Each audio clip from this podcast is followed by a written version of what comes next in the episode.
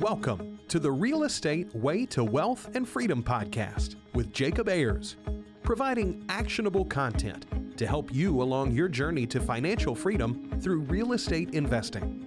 As the premier asset class, real estate has helped ordinary people just like you amass fortunes. The benefits of passive income from real estate investing will allow you to live a life you want. And now, your host, entrepreneur, real estate investor, and apartment deal syndicator, Jacob Ayers.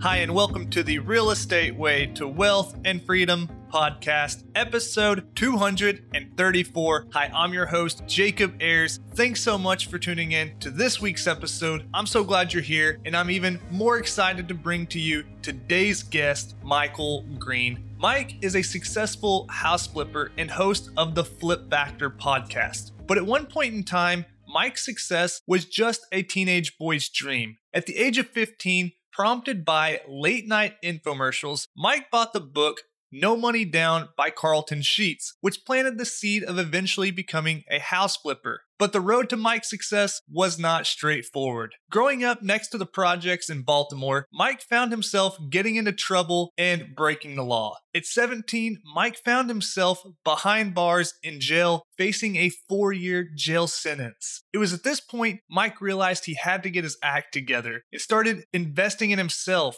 reading books, and figuring out how to make a life for himself. Mike believes the key to success in house flipping is being open to investing in personal growth and seeing the potential in something that's a little broken down and rough around the edges, even if others may have given up on it. This includes seeing the potential in oneself after learning this, Mike has scaled two house flipping businesses and flipped over 1,100 houses in the last 10 years and achieved success he'd never thought he would be able to. Today, we're going to dive into all of those details, talk about how Mike has built a successful house flipping business, what it takes, some of the systems, processes, mindsets that helped him completely turn his life around and build a successful business. So I'm excited to jump into it. There's lots of good stuff here. So let's go ahead and bring Mike on on the show.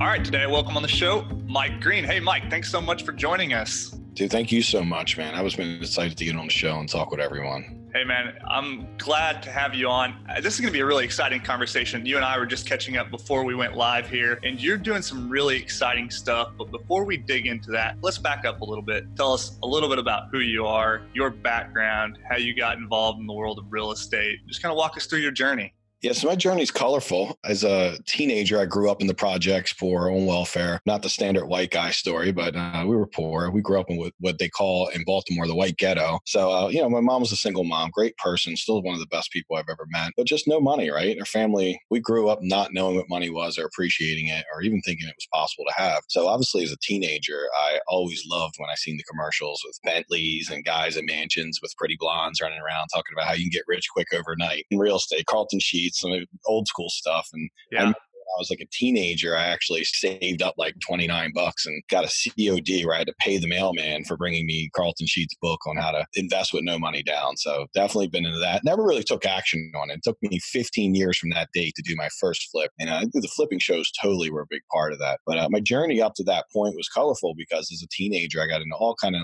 legal stuff, get in trouble, got went to prison at 17 for four years, like legitimately changed my life. Totally needed. I was a complete punk and I just grew up in a bad neighborhood and didn't do any of the right things. And I get in prison and I just obviously realized it's not a place for a white guy, not a place really for anyone in this world. And I started diving into the library. And uh, the first book I read that changed my life was Think and Grow, Grow Rich by Napoleon Hill. And it was just a great life changing book for me. It was the first time I'd ever been exposed to that high level of positivity. No one, no role models when I was growing up ever shared anything like that with me. So I got pretty addicted to reading like these amazing books because I had no access to that in my community. There was just no one out there like speaking that high level level stuff. And by the time I got out, I was a changed person. I legitimately never committed another crime, never did anything right, got very committed to being a better person and just growing my business. And the entrepreneurial spirit always was there. I ended up starting my own little flooring company. I did that for like seven or eight years, even though I hated it. And I got this opportunity one day when I was doing flooring for this guy. He was flipping a house and he was like, Yeah, I'm flipping this. And then uh, he's like, I learned from this dude. And he's like, You should go to his free event. That was like 10 years ago when they didn't have a free event every week. There was like one guy teaching in like the whole state. There wasn't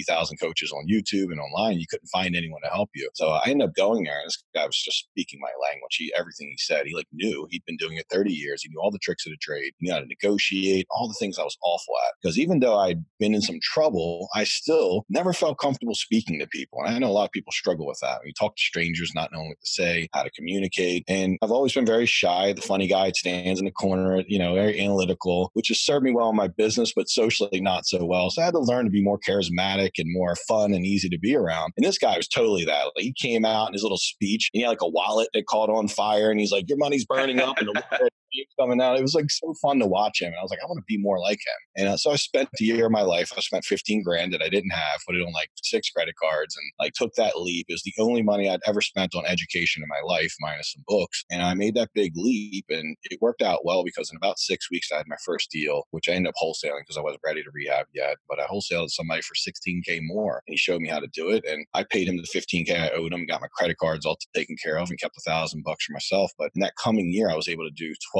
deals. And about a year to 13 months later, I had 80 grand sitting in the bank from flipping a few houses and doing some wholesale deals. And I was able to go full time into the business very carefully and very cautiously. I don't believe in just jumping into the business because it takes a ramp up period. And that was how I got started. But then from there, I've done uh, close to 1,150 flips at this point, and just every day been working on growing the business. For many years, I focused on volume. And we were talking about earlier, Jacob, was like how I focused on the volume and got caught up in the scaling thing. And the last few years, I've uh, met a very wise person who's been my coach and working with me on some higher level stuff. And we've been talking about like scaling down to profit up. So I went from doing 150 houses to that year after that, I did 71. This last year, I did 40 some. And this year, I'm looking to do about 30 to 40. But my income has went up every year. So I'm doing less, less people, less expenses, less headaches, making more money. It's like constant. It doesn't make sense, right? I totally was like thrown off by it, just not what I've been used to. Yeah, I want to drill into what's going on there exactly. But coming back to your beginning, I think you did a good job by summarizing your past as colorful. It certainly is. Now, I've got to ask, what was your mindset coming out of getting in trouble at an early age to coming out, really turning your life around and saying, hey, I'm going to become a successful entrepreneur? That had to take a drastic mindset shift for you. So, what did that look like? Yeah, it's so interesting. And uh, when we think about charitable work and how to give back, because we get in this place where we're abundant, we're starting to make money, and you want to give back in a big way. I realize one of the biggest areas for me that I'm connected to giving back to is like helping kids that grow up in neighborhoods that are rough. We just have no role models. We don't have anyone that's ever speaking to us in a different way. So I realized that my whole life had been thought a very small little like micro ecosystem of the what I call the hood essentially. And we're all thought like the hood, like where you don't trust anyone, money's evil, you know, money's the root of all evil, and yeah the only way you're making money is stealing drugs. There's just a couple opportunities and none of them are legal. Virtually knew nobody growing up who like actually made a living. It's either like work at Walmart or sell drugs. And it's easy to go in the wrong direction when it's like work at Walmart. It's not the fun thing to do, essentially. You know, it's hard work and no love and not a lot of pay. So if you want anything nice, the only thing we know. So the shift that I started making when I started reading books and getting diving into the library, it was like the first time I'd ever been exposed to the other side of the world, right? The rest of the, you know, the other 99% of how people think, not the 1% of like how poor people on welfare and like I on welfare thought projects, they call it, where we're not paying for where we live and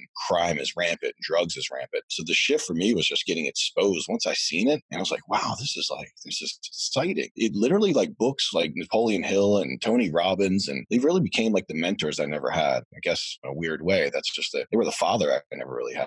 You know, they started teaching me. So now I'm an avid studier. I love reading books and learning because it's kind of my thing that kind of got me out of that mindset. So it was interesting. And was fortunate enough because I went to jail when I was a teenager. They put me through some weekly, uh, like, you know, I guess therapy sessions, like group therapy, where we would start talking about feelings. And it was like, you know, you couldn't do that otherwise. You, know, you talk about your feelings in the hood and you're like, man, what's wrong with you, man? They would take advantage of you. So it was a weird world where that wasn't supported, like being authentic and thoughtful and being caring, crying as a man. Like that stuff would, you couldn't do that. You would get shanked. So I learned a lot of that. So in a unique way, you really started investing in yourself at a very early age when you were behind bars in prison, you know, reading all these books and then starting to invest in yourself and really trying to change yourself at an early age. A unique story there. So, yeah. So, you go to do this Carlton Sheets course, you get this very first deal, you wholesale it, you make that first $1,000 net in your pocket. Probably feels pretty good. Proof of concept, like this aha moment, right? So, what was next for you? So, the story to clear it up a little bit is obviously Carlton Sheets was 15 years before that. And it took me 15 years to make a decision. And then I worked with a guy who was like, uh, you know, local coach. Oh, right. That's right. the guy who helped get me the results. And I spent six years reading books, watching Flip This House before I even took that action. So I'm way too analytical. And so once I did the first house and I got a proof of concept, it was kind of open for season for me because I'd been dreaming about it for so long. And it was just a matter of having the confidence to believe I could do it. And once I did a house, it was almost like I couldn't think of anything else. I became obsessed. And so for that year, I put a very, I had to work a full time job. So like every waking hour though, outside of that job was towards learning more about what I was doing and getting better. And that's how I was able to get some deals. So I just used the same system that got me the first deal. He taught me how to send out letters and talk to strangers, which was really difficult for me. I remember my first 15 calls that came in, I didn't answer them. And I just like listened to the voicemails and determined whether they were good or not. And then coach ended up saying, like, you didn't call them back. And I was like, oh, well, they just wanted too much. He's like, why did you know that? Well, he said it on the voicemail. He's like, you can't do that. You got to call them. Like, oh, what do I say? Like, just very fearful of talking to strangers. So it got easier once, like anything in life, once we conquer the fear and we have a system for it, it gets a lot easier. And we always build it up to be more than it was. Sure. So what was your goal with the whole thing? Starting out, did you have a kind of a small mindset? Like, I just want to make 20,000 this year, flip one house. Or did you always know that you wanted to grow and scale this business to be like your full-time adventure? Yeah, the first guy I partnered with was a guy I played poker with, and he came into some money and he pushed me into doing my first deal and getting out of my analytical box. And he was a guy just, just jumped into the pool with no water head first. Got money, let's put it in. I'm doing it with or without you. And I needed that. I need someone to push me. And it was interesting because I remember him saying to me when we after we finished the first house, which took us like four months, and every hour I had free working in this house to get this thing done. We did a lot of the work ourselves, hired like crazy people for 50, 60 bucks a day that we had to pick up and take them to Home Depot to get a screwdriver. It was like had no skills, no really company or anything. And we just definitely did it like school of hard knocks. And I remember him saying, Imagine if we could do 10 of these a year. And I was like, No way, man. Like maybe four at best. So yeah, totally thinking small, but thinking if I could do four or five a year and stop doing floors and getting out of my job, that would replace my income. So that was all I was thinking. I made about 80 or 100K a year doing floors, working really hard. And I was just looking to replace my income so I didn't have, you know, I have a little more freedom, get to do something that I love. Yeah, sure. And when you're talking about replacing your income, I think that brings up a good point. When you're talking about the world of real estate investing, you've got lots of different ways to do it house flipping, buy and hold, syndication, raw land, the list goes on and on. Obviously, you chose house flipping. So, why did you fall into that kind of niche? Why wasn't it going out buying duplexes and fixing up and holding on to them or some other thing? So for me, when I first got in, I had one rental that I had bought and fixed up and just through kind of house I lived in turned into a rental. With that being said, that made me think, hey, I want to be a landlord. But back then we didn't have the BRRRR method. We didn't, you couldn't refinance out 100%. You had to hold it for a year. There's a lot of little rules that broke into that being a real thing. So I came in a little bit of money because I'd paid off that little house and got an equity line on it. And that money, I was starting to think like, well, if I can pick up four or five rentals, okay, then I'll just watch paint dry forever because there was no plan after that like we have these days. So that's what got me into flipping was the necessity for cash flow and the ability to actually live and eat. And eventually I got back into rentals once I had plenty of money coming in. And, you know, I started using, you know, if I needed 100K a year and I was making three, I could use, you know, after paying taxes, maybe 100K a year to build a rental portfolio.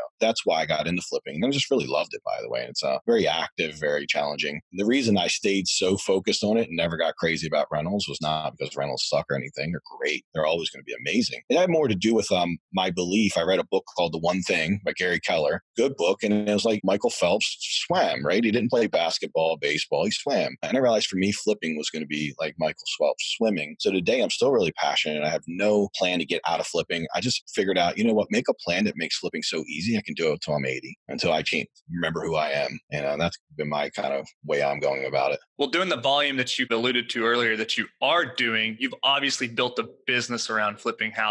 Rather, you're not out there swinging a hammer doing one deal at a time. So tell us about how you've grown and scaled that business from doing that very first deal. Your buddy's saying, hey, let's do 10 of these a year. You're like, whoa, I don't know, maybe four. Now you've said you've done over 1,100 flips. You've done 170 last year. So walk us through just how you grew and scaled that business. So I got rid of that partner, first of all, because he was a big talker, but didn't follow through with anything and ended up doing most of the work. And a friend, but not a great business partner. And uh, as I got rid of that relationship, I did a few on my own and it opened a door for a new relationship with a partner named Jay. And we met at that same school. He was a student there too. And we ended up working for like an auction company doing that stuff. And then well, we just decided we liked each other. And Jay was another big personality. I love being around people like that because I want to be more like that. I want to get mm-hmm. better talking with people. And he was great with talking with people. And I was good at like the architect of the business and strategies and all that. So we ended up partnering doing about 600 plus deals together and uh, over like six years. It was a great partnership. We only didn't break up because of bad reasons. We just decided as we were doing like 100 some houses a year, it'd be easier to do less. He was 20 years older than me, very wise. And uh, what I really loved about him is he forced me, like every time I wanted to get into the business, he'd force me and pull me out of it and be like, let's work on the business. So he was a great mentor that way. Problem comes up, I want to go get the hammer and help out. And he would always pull me back and like, nah, man, we want to grow this. So he had a lot of money too. So it's like eight, 900,000 cash. My cash was not going to go very far. I could flip like a few houses a year at best. And uh, with him, I was able to grow. And uh, we never used the money in paid cash. We always used hard money leverage. And uh, we were able to leverage up, uh, well, his 800 turned into a couple million. And we were able to do like 30 some houses at a time. And we turn them over every four months, every three or four months. And uh, we just, that's how we got to doing so much volume. He always had that bigger picture thought process that he helped me take on eventually. So when you're talking about house flipping, it kind of boils down to two things, in my opinion. Tell me if I'm wrong here, but it's finding deals, funding deals, right? So how are you doing each of those? You've alluded to the hard money, but yeah, totally. Um, so hard money's been my thing for a really long time. And then obviously finding like gap money from private lenders. And he eventually ended up being kind of like my private lender who would create the gap. Like the hard money lender, you might need 50K of your own cash in order to pay a down payment, to float draws until they come in. And then you find a private lender that would do that. So I really never had a lot of money. And I've got into this about $100,000 in debt when I got into the game. And I was finding other people who believed in me. So my ability to like map out a system and get smart around analyzing deals and finding deals and creating creating opportunities drew a lot of people around me who were not good at those things and also my ability to deal with the contractor. So i definitely agree like finding deal funding it. There's really a third part. You got to fix it. Because that's a struggle. You got to fix it. And like contractors yeah. is bane of most people's existence right? Everyone's like oh my god my contractors are so bad. And they can be because it takes quite a bit of leadership to understand contractors and be able to you know get them to do the things that you get done on time and on budget. So i was very fortunate that i spent that four months in the house engaging like that. So some of what made me me not a great business owner also ended up making me a great business owner. But he helped me in understanding that it wasn't a forever thing. Like do a couple houses, get that knowledge, and then get right out of doing that and then start delegating it. But you got to understand it before you can delegate it well. Yeah, sure. So what's your superpower in the whole grand scheme of this house flipping business, would you say? Obviously i think uh, and i really just discovered this a few years ago for a long time i was like okay i need to learn this thing so i can get good. And i thought there was like an end to it. Are you learning? Oh my god you just do it for the rest of your life. I've actually made and taken a big shift that my education and my learning and growing is a journey that's never going to end if i want to stay really at the top of it. So i would say my ability to really just break deals down keep working on my own leadership so i can get contractors done on time. I mean, right now we did a flip uh, about six months ago 45k flip and we did it in seven days. It was pretty amazing amazing. It was a challenge that we took and put ourselves through just because we were normally taking about six weeks. It's pretty standard to do a 45K flip. If you're doing it really well, some people take three months. I've had them take three months myself, but we did this one in seven days. So it was all about organizing. So that, that took leadership. And I had to read a few books before I did it. I planned for like two months on like, okay, how do I get people not to kill each other? Because you had 20 people in a house for seven days, made this thing happen. It was all about bringing them together. And the funny thing that happened that I would never expected is when we put all 20 of them in, I got buy in from them of what we were going to do and how we'd work together, I started seeing people who were usually competing against each other handing screwdrivers to the guy. Here, hey, here's this, helping. They became a team and they worked as a union. It was like a really efficient, like football team just working in unison. It just was great because now my business has the flexibility of if I need to pull one contractor, say contractor B to come work with contractor A because we have a need, they're willing to do that now because they got to know each other. And that, that took leadership. So leadership's a big part of uh, keeping all this stuff together. There's a lot of moving parts. Well, let's dig in there because this sounds like the peak of where all your systems systems, your processes, your leadership, your experience are coming together to do this 45K flip in seven days. So just kind of walk us through high level how you made that happen, what it looked like, the details of the deal. Yeah. So the first thing was getting my project manager on board, saying, "Hey, like, could we try to do it?" And he's like, "Oh my god, we can. We can't. What are you crazy? Everybody's going to quit." And all. You know, we had a lot of limiting beliefs we had to get through first. Eventually, once we got past those in an hour, right, we just kind of, oh well, what if we could do it? What would it look like? We started putting it on paper and then mapping it out and figuring out. Like we, realized that anything's just a manpower equation. So if you want something done faster, you just need more manpower. If you got two guys working in a flip, it's going to take two, three months. If you got six guys working, it could be done in a month. You put 20 in there, could be done in seven days. The question was how we get 20 in there and we organize them. So we started mapping out like, okay, if we got 20 people working, that's going to be like five people per floor, roughly five to seven. And like, okay, we put three people in a bathroom, two people in bedrooms, one person doing this, three people outside. We were just figuring out like where everyone will go and how they'll organize with each other and how will we get through the rough end. So it was like sitting down and putting it on paper. Like this is how you do every flip, by the way, is you put it on paper, you figure out every little line item, what we need to be done, like plumbing, electric, get really specific about it, and then put a timeline to it. And then you start stacking it, right? And this was the thing we learned there was how to stack contractors. Like, okay, this person comes in at one, this person's at three. If it's on a normal scale, it'd be like this person comes in Tuesday, this person comes Wednesday. They yeah. overlap and stack so that way they can get more done. Traditional way that I've always been told you, like contractors tell us we should do it is, well, I don't work when the electrician's there. So when he's gone, I'll come in. Problem is, you might be a week for the plumber, a week for the HVAC guy, a week for electrician. Now you're three weeks into getting your rough ends done. Versus if you can figure a way to get them all working together, you get it all done in a week. You cut time off, and time's money, right? If we cut time off, then good things happen when you get done faster. When you take way too long to do stuff, not much good happens usually. So you went into this flip intentionally trying to get it done in seven days why? Did you just want to add some gray hair to your head? What was the pressing factor to do such a quick turnaround? So the pressing factor came from like a little back and forth with my project manager about some things that were taking like two months that I thought should have taken five or six. And and I watched this show, uh, Extreme Makeover. It's basically a show at uh, I forgot his name, Ty Pennington, maybe. Oh, it was Ty Pennington, and he basically will rehab a whole house while people go to like Disney. You know, like people will be like, "Hey, you won." Like people that deserve it of cancer, or different things. They'll go to Disney for four days and come back, and like he'll bring a hundred people in the house. And I've seen a video of like a hundred people flipping a house, but for a really great purpose. And I realized like this was my way of help showing him and myself too, by the way, that we totally can do things as fast as we want. It's just a matter of organization, getting better at what we do. This broke through a lot of limiting beliefs for my team and myself. So that was the reason we decided to do it because I, in my heart, knew it could be done because I'd see Ty Pennington do it. I watched every episode. He did it 55 times. So like if he can do it, right, I can do it. It was more so that I could create this understanding that if I'm like, hey, let's get it done in five weeks, well, no one ever questions now. Like if it's five weeks and it takes eight, we can have a real conversation about why it took extra time. It's never going to be like, well, that's just what it takes. Right? I want to remove that limiting belief and start to realize, okay, now we focus on, well, we just didn't have enough manpower because they were here. We need some new people. We can focus on the real solutions. And uh, that was my big thing that I wanted to try to create. And I thought it would be fun. I also thought there was no chance I'd do it in seven days, but I did it in 14, same outcome, right? Same thing as I'm just getting it done faster. And we all would start breaking through limiting beliefs of like what's possible. Yeah, sure. So now at the height of your flipping business last year, you did 171 flips, I think is what you told me. What kind of processes, systems did you have in place to help you do that volume? I mean, you've got a large number of houses to flip in one year. How'd you make that happen? So we had, last year we actually went down to 40 and uh, it's still a lot, right? I mean, still quite a bit of houses to do. We make it happen just by figuring out that really the most important thing for me is having a really strong system to find deals. And then once I get, you know, the money, once you figure that out, it kind of happens, right? You do have to get by it, but it's one of those things once you've done it, it's there. Now, one thing we never get away from is like we always constantly are in the grind of finding a new deal. That is the sad part of being a flipper. You never lose that. When you're doing multi units,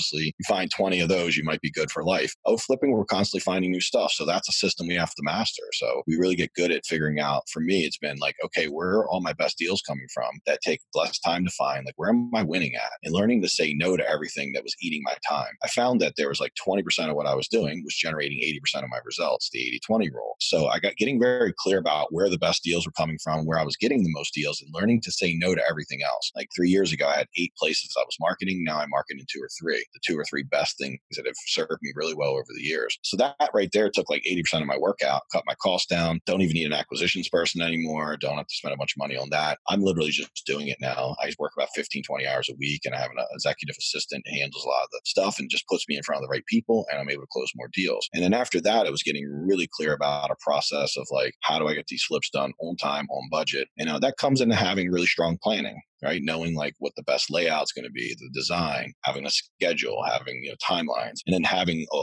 feedback loop that lets you know when things aren't working. Because uh, a lot of times we don't have that. We almost need like a, I got an email that says we're over over schedule, and we've been setting stuff like that up in Podio to kind of just help us out, support us in understanding where our attention needs to be. Sure. So talk about the finding deals pieces. You know, you got really crystal clear on what you're looking for. This 80-20 principle. So you put all your eggs in the few baskets that are producing the most results. Are you looking for a particular type of property, a particular price point, a particular market? What does that process look like for you? So our what we found out, and this was a really fun thing to do, but very draining. Spent about three months going over like 600 houses I'd flipped, and uh, luckily I had all the data on it. And I really just started looking at top 10, 20 percent of like made me all the money, and then the worst 10, 20 percent. Figured out like what are the common denominators of the you know what is that property avatar, the stuff I do well with, and what are the ones I don't do well with. What we found out, it's not something new, but we found out like first time home buyer houses, very predictable, always tend to be like the core of what we do really well with. And uh, when we got a little crazy and decide we want to do like million dollar homes and really high scale, high end homes, they just not as predictable. Some would win big, some would lose big.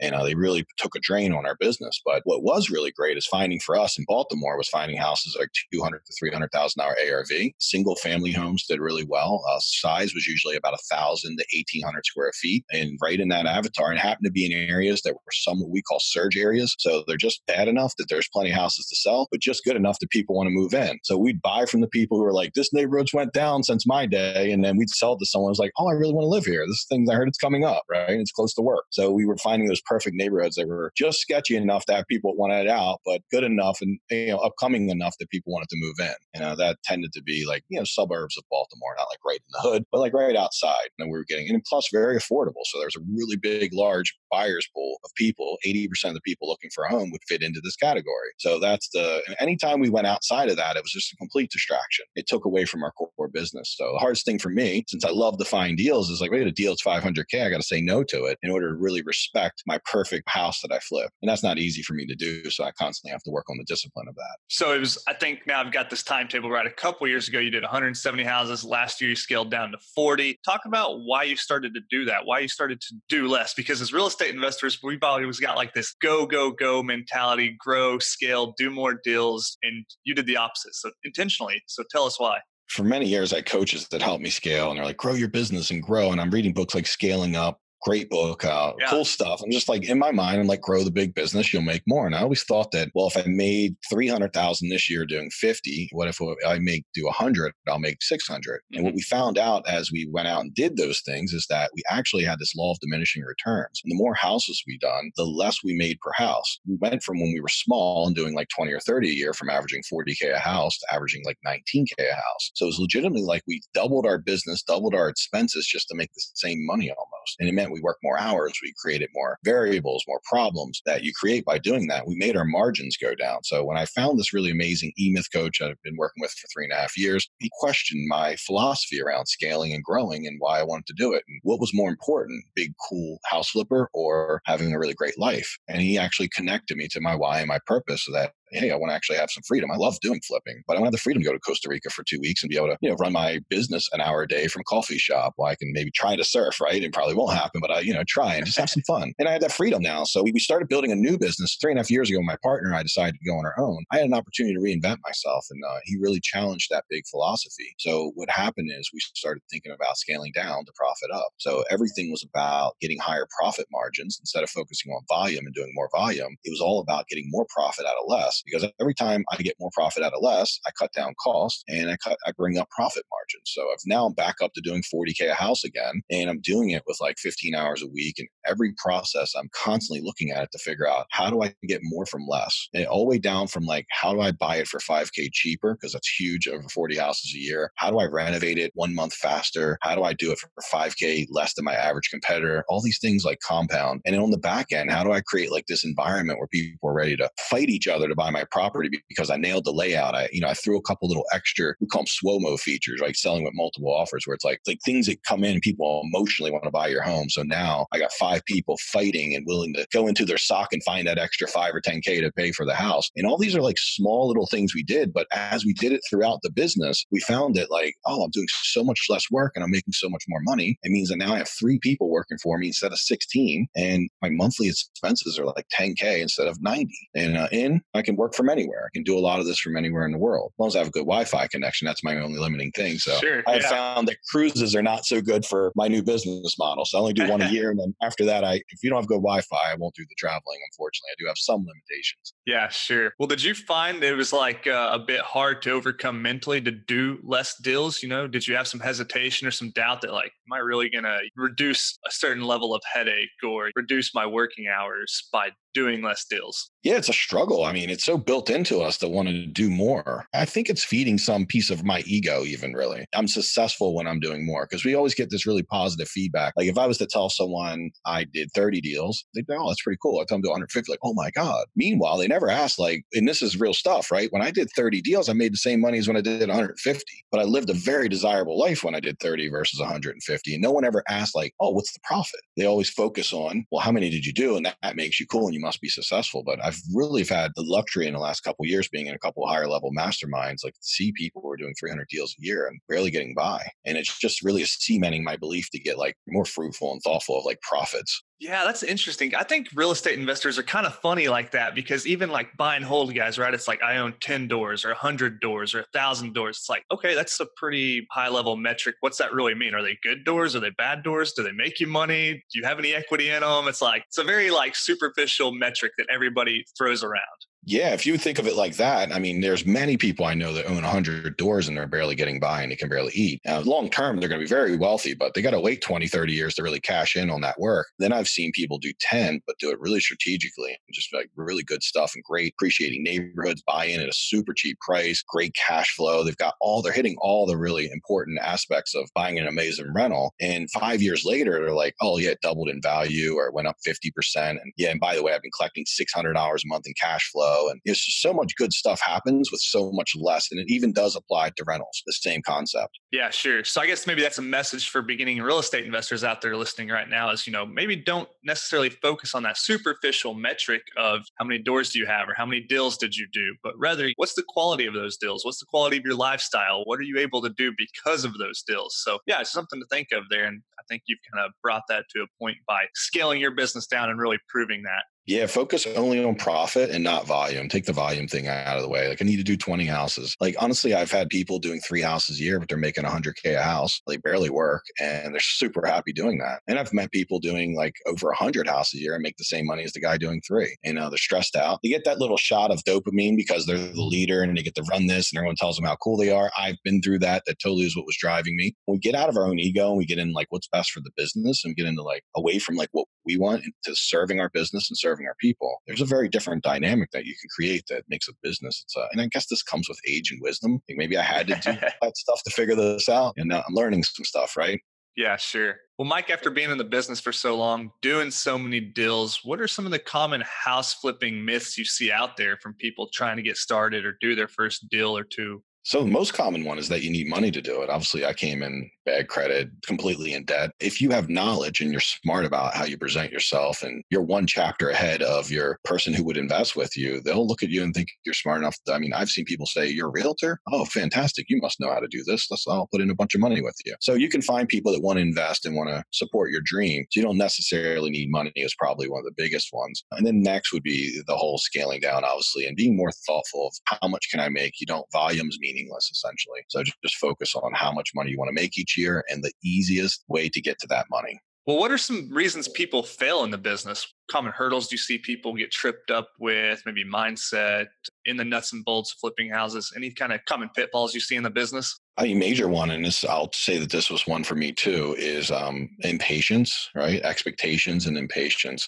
So we expect that we're going to get rich very quickly. We all dream that, and we forget how long like building a great business takes, and how much work and effort and resilience it takes. There's always been there's been so many ups and downs throughout my career, and it's our willingness to get back up and fight and realize that we're going to stay in it until it works, right? It's not whether house flipping works or being a landlord works or anything in real estate investing works. It's clear that all those things work. The key is, will you stick with it long enough? Are you passionate enough about it to stick with it long enough to make it work? And for some that some people that's three months and some people it's three years. But you got to be willing to like stick with it until you make it happen. Yeah, sure. Well, what piece of advice would you have out there for someone who wants to get into house flipping, that is, but not necessarily be stuck in the business, you know, be the one swinging the hammers and going out to site every day and supervising contractors, but rather building a business out of it?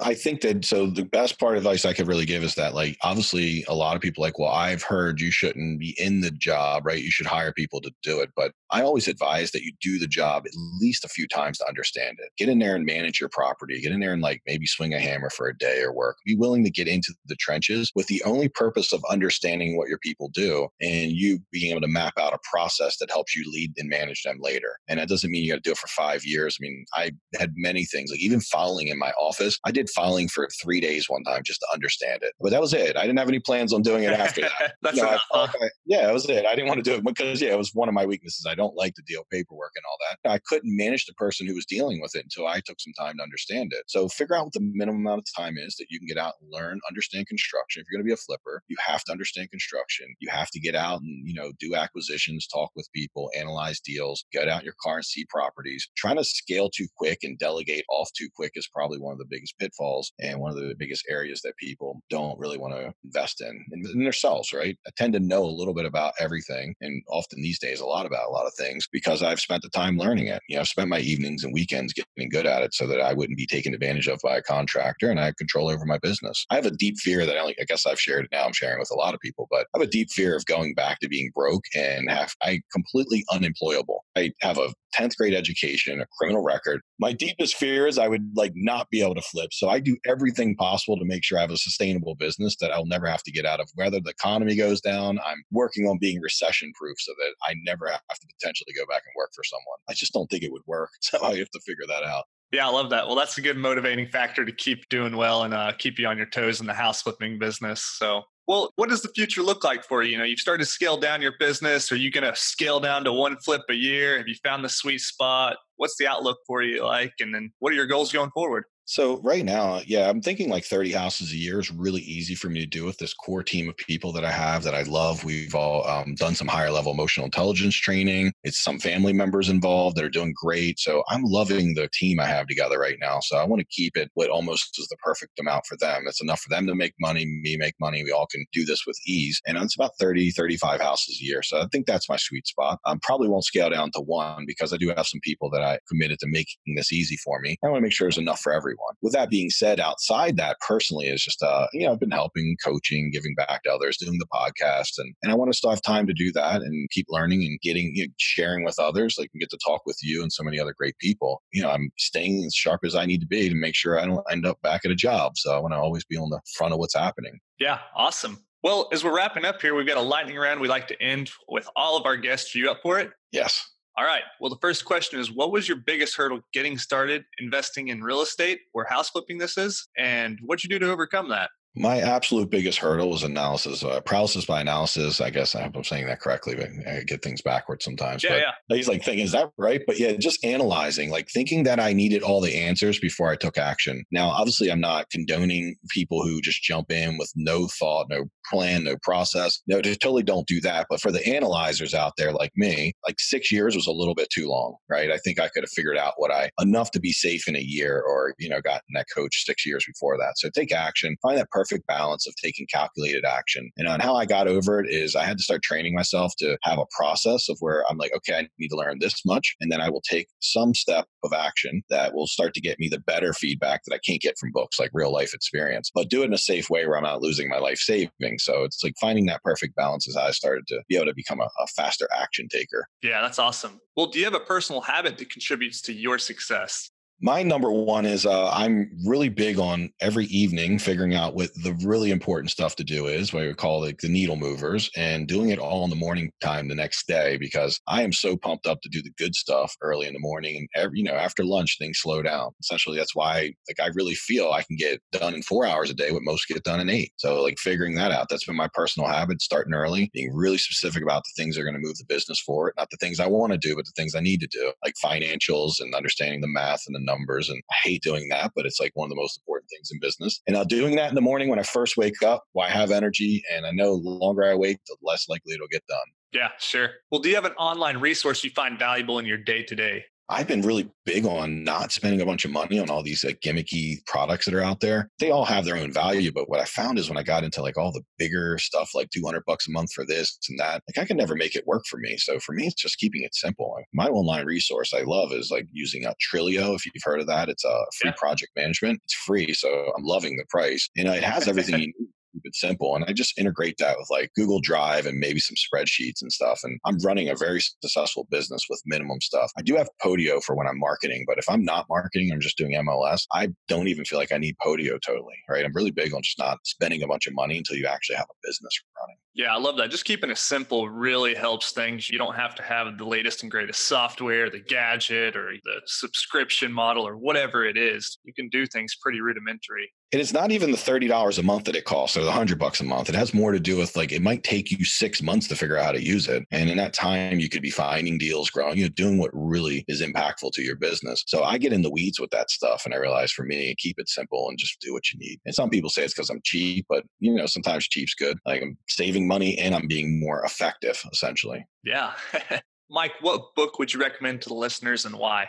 So, great book I read for the fifth time recently is a book called Mindset, and uh, it's by Carol Dweck as our name, and it's very short, easy read. It talks a lot about there's two different types of mindsets. One is a growth mindset, and one is a fixed mindset. And a lot of us fall into that fixed mindset, and that would be like, "Hey, I do this thing, and I'll be an awesome salesperson." But then when we get hit with the reality that all salespeople have bad days and good days, and sometimes what they do doesn't work, it starts to fight against our belief. But if we actually think in the growth mindset, then everything's a scientific experiment. So every time we get a negative result, it's just something we need to look into and dig into and fix. So the growth mindset is the mindset I've decided to take on since I read that book about uh, three years ago. I keep reading it regularly because every time I read it, it means something different to me. I get new stuff from it. Awesome. Yeah, that's a new book to me. So we'll definitely link that in the show notes if our audience members want to pick that up. Last question in the lightning round, which I'm really excited to ask you about because this was a pretty critical time in your life. And I ask everybody the same age every time. Question is if you were to give advice to your 20 year old self to get started investing in real estate, what would you go back and tell yourself? Oh man, well, just get out there. You're good enough. Honestly, a 20 year old me didn't think he was good enough or smart enough and didn't think like who would invest with me. And knowing that like there's resources out there, there's these great shows you can listen to, YouTube videos. There's so much out there. So just get out and do it and get a mentor, even if it's not paid, get some, you know, get some books, start reading, educating yourself. I've seen 20 year olds do it now with YouTube. I've known people that are flipping houses that are 20, 21 years old. A couple guys in college that I met are doing it really well. I just think we're in the greatest time ever to learn and, and break into this industry. 10 years ago was not the case. You had to like meet someone and know someone to crack into the industry, but not anymore. There's no secrets these days.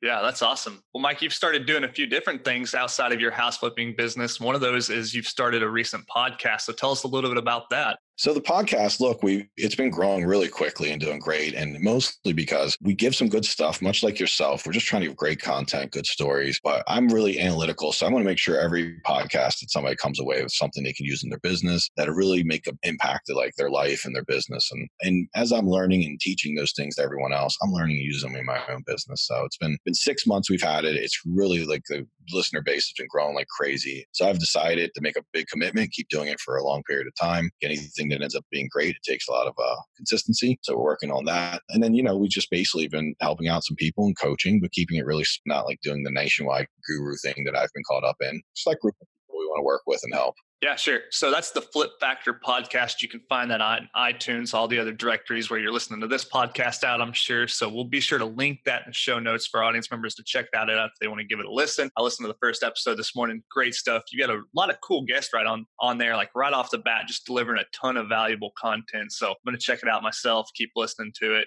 Well, Mike, as we're wrapping up here, any questions I should have asked you that I didn't? Any parting piece of advice you'd like to leave with the audience members before we wrap up? Man, you were very thorough, man. Thank you so much for a great interview. And I'm hoping that your listeners love this and there's some value in it. And thank you so much for doing the show because I know what it takes to do the show and the commitment. So I'm sure thank you very much on behalf of everyone listening and allowing me to be on the show. Oh, man, it's my pleasure. It's only great guests like you that make it possible. So appreciate your time coming on the show. Well, hey, where can audience members check you out for more information and connect with you if they would like to learn more about what you're doing? So easiest way would be theflipfactor.net, theflipfactor.net. And uh, that's my website. And then my email is mike at theflipfactor.net. So that's my personal email. Feel free to give me, shoot me over a question. I love engaging with people. That's been what I, now I don't work that many hours every day. I spend all the rest of my hours kind of just talking with other flippers and didn't have a lot of friends growing up, but now I got more friends. happen to be all house flippers though, which is cool. Yeah, yeah. Common. Awesome, Michael. Well, hey, it's been a lot of fun having you on the podcast. Thanks so much. We'll link that flipfactor.net and all your contact information in the show notes. Our audience members want to learn more about you. Hey, thanks so much for coming on the show today. You're welcome. Thank you. Thanks, Mike. Take care.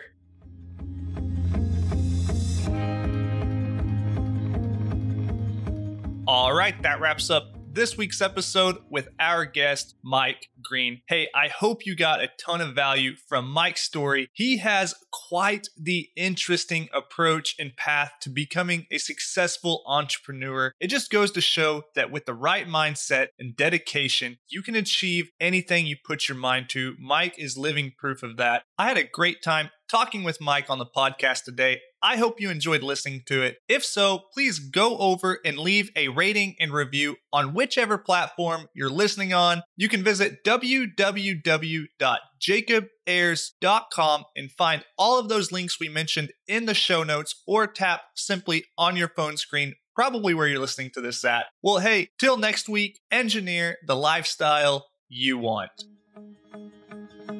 You've been listening to the Real Estate Way to Wealth and Freedom podcast, providing you actionable content to build your real estate empire. Nothing on this show should be considered specific, personal, or professional advice. Please consult an appropriate tax, legal, real estate, financial, or business professional for personal advice. The opinions of guests are their own. Information is not guaranteed. All investment strategies have a potential for profit or loss.